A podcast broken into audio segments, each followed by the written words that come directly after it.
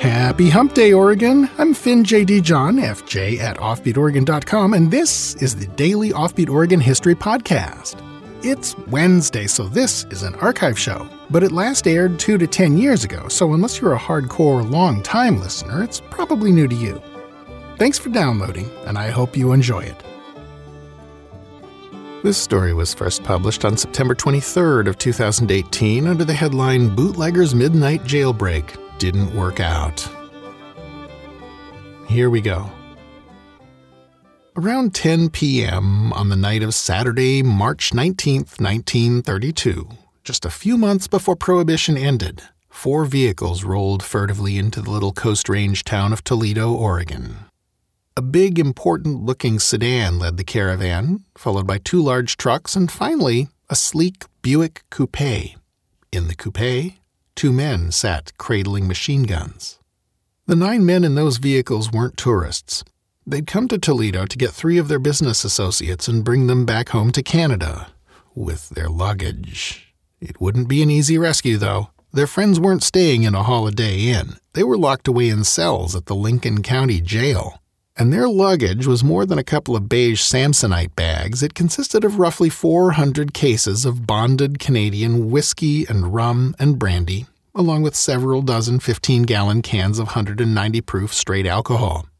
And it was all locked securely away in the jailhouse evidence room.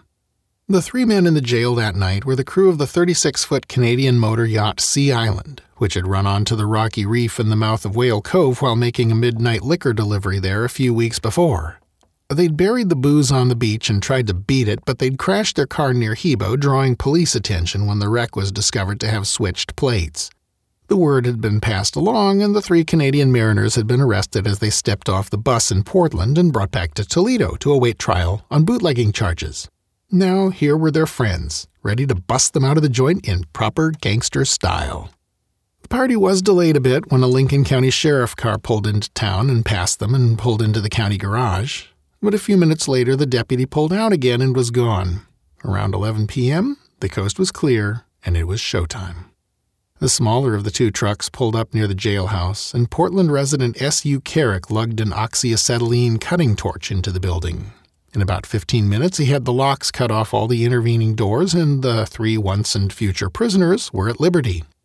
There followed a lively debate, according to the testimony of the other prisoners. The three Canadian mariners felt that breaking out of jail was a little bit much. They thought maybe it would be better to stay and face the music.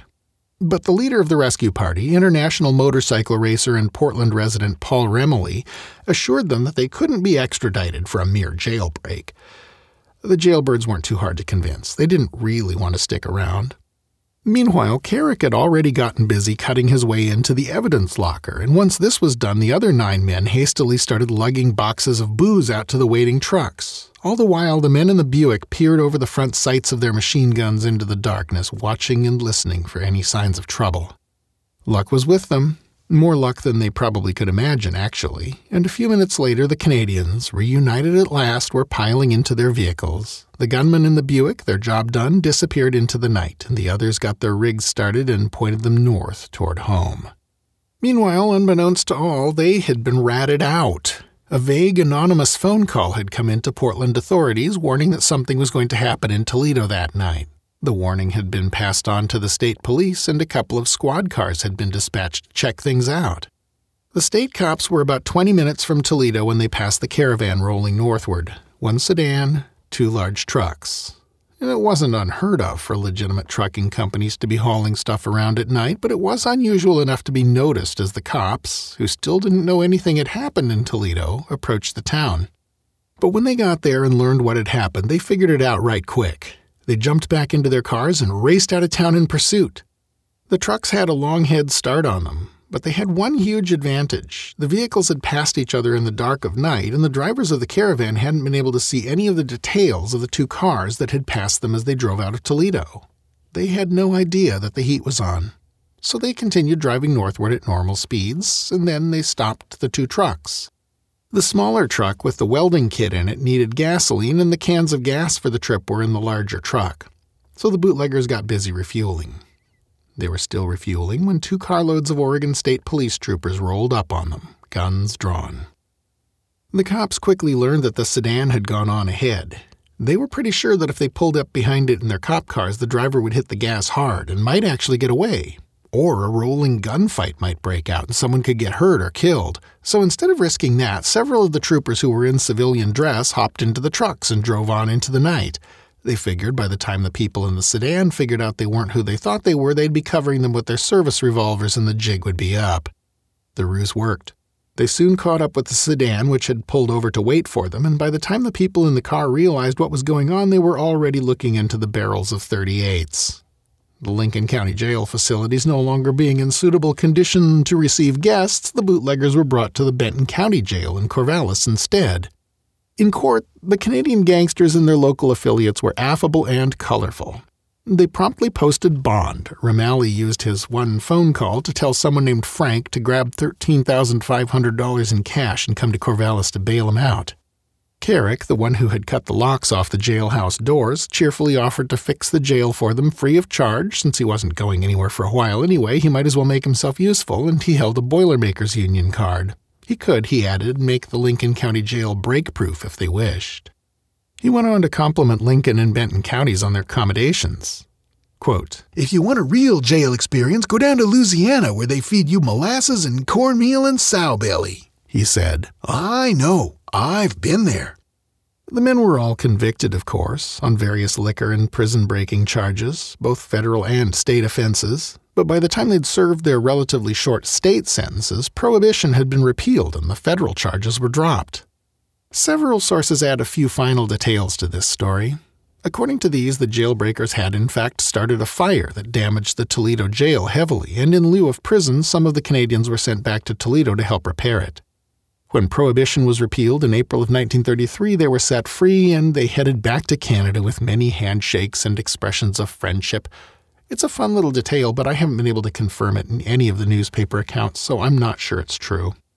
Even without that detail, though, it is a remarkable tale, one of the most audacious jailbreaks in history perpetrated by one of the most colorful gangs of rogues ever, and they probably would have gotten away with it if they'd done a better job keeping their mouths shut while prepping for it, or if they'd contented themselves with just busting their friends out of jail and left the booze alone.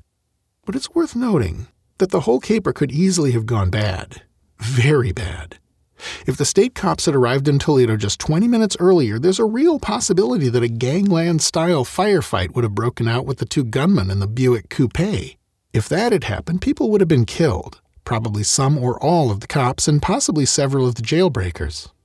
It's interesting to contemplate how history might have changed if those cops had left Portland just a few minutes earlier. As a side note, I do want to mention that I am slightly suspicious of the story of the Buick Coupe. They disappeared, were never heard from again, no one seems to have pursued them, and my only source for their existence is the Portland Morning Oregonian articles in which they talk to the police. It's entirely possible that somebody made that detail up. But if they didn't, well, this could have all turned out rather badly. Key sources in this article included, of course, the Portland Morning Oregonian from March twenty-first to July twentieth, nineteen thirty-two, and a book by Stan Allen, Top Deck twenty, Best West Coast Sea Stories. Well, that's our show for today. Thanks again for listening, and I hope you enjoyed it. This podcast is part of Offbeat Oregon History, a public history resource for the state we love, which is in turn a division of Pulp Lit Productions, a boutique publishing house that specializes in audiobook and regular book editions of stories from the classic pulp fiction era. Robert E. Howard, Algernon Blackwood, Edgar Rice Burroughs, and so on. More info can be found at pulp dash lit dot com.